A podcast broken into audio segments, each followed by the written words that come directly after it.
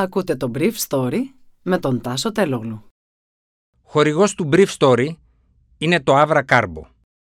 Avra Carbo, το ανθρακούχο φυσικό μεταλλικό νερό για να απογειώσεις κάθε στιγμή. Καλημέρα σας. Σήμερα είναι Δευτέρα 15 Νοεμβρίου 2021 και θα ήθελα να μοιραστώ μαζί σας αυτά τα θέματα που μου έκανε εντύπωση. Με πάνω από 400 εισαγωγές την ημέρα, το σύστημα υγείας της χώρας κινδυνεύει με κατάρρευση από το τέταρτο κύμα. Πολωνία και Λιθουανία ζητούν τη σύγκληση του ΝΑΤΟ με βάση το άρθρο 4 της συνθήκης της Συμμαχίας που επιβάλλει διαβούλευση όταν μια χώρα μέλος θεωρεί ότι απειλείται. Συμφωνία στο παραπέντε στη Γλασκόβη για το κλίμα με νερωμένες διατυπώσεις. Σύμφωνα με την ανακοίνωση του ΕΟΔΗ χθες το απόγευμα, ο αριθμός των ασθενών που νοσηλεύονται διασωληνωμένοι στα νοσοκομεία του ΕΣΥ είναι 536. 60,8% από αυτούς είναι άνδρε. Η διάμεση ηλικία τους είναι τα 65 χρόνια. Μεταξύ των ασθενών που νοσηλεύονται διασωληνωμένοι, 446, δηλαδή το 83,21% είναι ανεμβολίαστοι ή εμβολιασμένοι με μία δόση και 90, δηλαδή το 16,79% είναι πλήρως εμβολιασμένοι. Οι εισαγωγές νέων ασθενών COVID στα νοσοκομεία της επικράτειας ήταν χθες 419 με μια ημερήσια μεταβολή στο 1,45%. Ο μέσος όρος εισαγωγών του 7 ημέρου ήταν κοντά σε αυτό το νούμερο 416 ασθενείς. Ο αριθμός των νέων κρούσματων αυξήθηκε 50% την τελευταία εβδομάδα και τα ενεργά κρούσματα στη χώρα έχουν ξεπεράσει τις 47.000 ανθρώπους. Η αύξηση του αριθμού των τεστ που γίνονται είναι αρκετά μεγάλη. Ελέγχεται περίπου το 2% του πληθυσμού κάθε μέρα.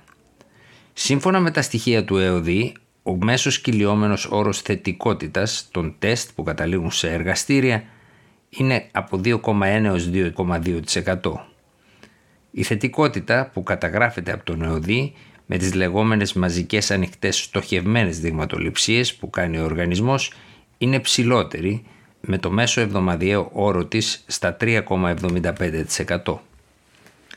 Η κατάσταση με τους ηλικιωμένους ανεμβολίαστους παρά το γεγονός ότι σχεδόν 250.000 άνθρωποι εμβολιάστηκαν την περασμένη εβδομάδα παραμένει κακή με την Ελλάδα να βρίσκεται 7 μονάδες πίσω από το μέσο όρο της Ευρωπαϊκής Ένωσης στους 60 και διπλάσιο ποσοστό στους 80 Σύμφωνα με ρεπορτάζ του Inside Story, η κυβέρνηση συζητά σοβαρά το ενδεχόμενο να απαιτείται πιστοποιητικό εμβολιασμού για την είσοδο των πολιτών ηλικίας 65 ετών και πάνω σε οποιονδήποτε κλειστό χώρο εκτός από τα καταστήματα τροφίμων και τα φαρμακεία. Με μια κουβέντα, όποιος θέλει να πάει να πιει καφέ σε καφενείο του χωριού δεν μπορεί να το κάνει χωρίς εμβόλιο. Η ένταση στα σύνορα Λευκορωσία-Πολωνία συνεχιζόταν ολόκληρη τη νύχτα με τους Λευκορώσους να στέλνουν νέους μετανάστες στην περιοχή από το Μίνσκ, όπου έχουν στρατοπεδεύσει στην περιοχή του εμπορικού κέντρου Γκαλέρια χιλιάδες Ιρακινοί και Σύριοι.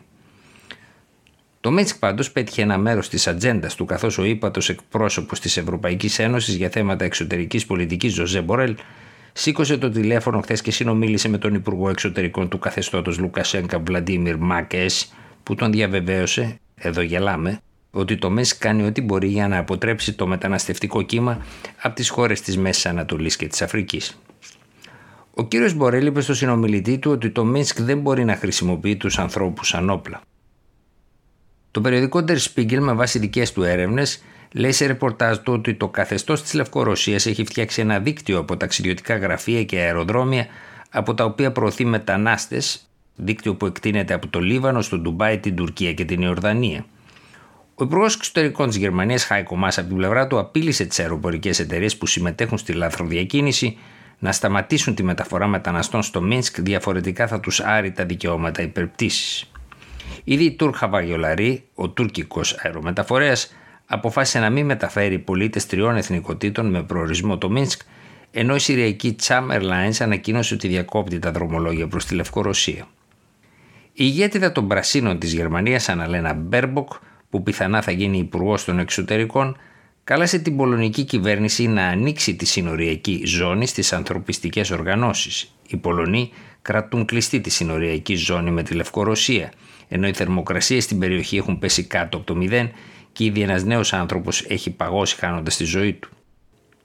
Οι Πολωνοί και οι Λιθουανοί εξετάζουν το ενδεχόμενο να συγκαλέσουν τα όργανα του ΝΑΤΟ με βάση το άρθρο 4 της συνθήκης της Συμμαχίας που δίνει τη δυνατότητα διαβουλεύσεων όταν μια χώρα μέλος του ΝΑΤΟ απειλείται. Όλες τις κρίσιμες διαπραγματεύσεις στη Γλασκόβη, στην συνδιάσκεψη για το κλίμα, τις έκανε ο Αλόκ Σάρμα, ένας ταλαντούχος Βρετανός διπλωμάτης. Τις τελευταίες ώρες της συνδιάσκεψης, όταν όλα φαινόταν ότι θα αναβαγούσαν σε σχέση με τη χρήση κάρβουνο από εδώ και μπρος, ο Σάρμα τα βρήκε μπαστούνια. Αλλά κατάφερε και πάλι να ξεπεράσει τα εμπόδια που ηγέρθησαν κυρίως από τις χώρες του αναπτυσσόμενου κόσμου. Μπορούμε να φύγουμε τώρα με την πεποίθηση ότι κρατήσαμε ζωντανό το στόχο να περιοριστεί η θερμοκρασία του πλανήτη στους συν 1,5 βαθμό σε σχέση με την προβιομηχανική εποχή, είπε ο Σάρμα.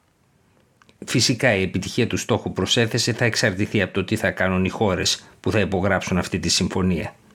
Γιατί ο παλμός του σώματος της γης είναι ασθενικός. Προηγουμένως το Σάββατο είχε προηγηθεί ένα μικρό δράμα.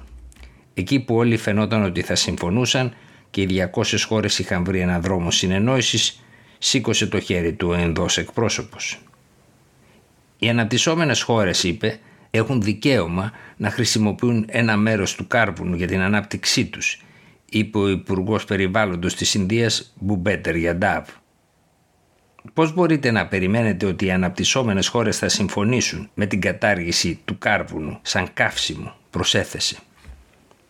Έτσι λοιπόν η διάσκεψη της Γλασκόβης φάνηκε να καταλήγει εκεί από που άρχισε. Οι χώρες πρέπει να απαρνηθούν η κάθε μία από την πλευρά της το καύσιμο εκείνο που παίζει το μεγαλύτερο ρόλο στην ανάπτυξή τους. Για την Ινδία το πρόβλημα είναι πολύ σημαντικό καθώς έχει 3.000 από τα 6.500 εργοστάσια που δουλεύουν με κάρβουνο στον κόσμο.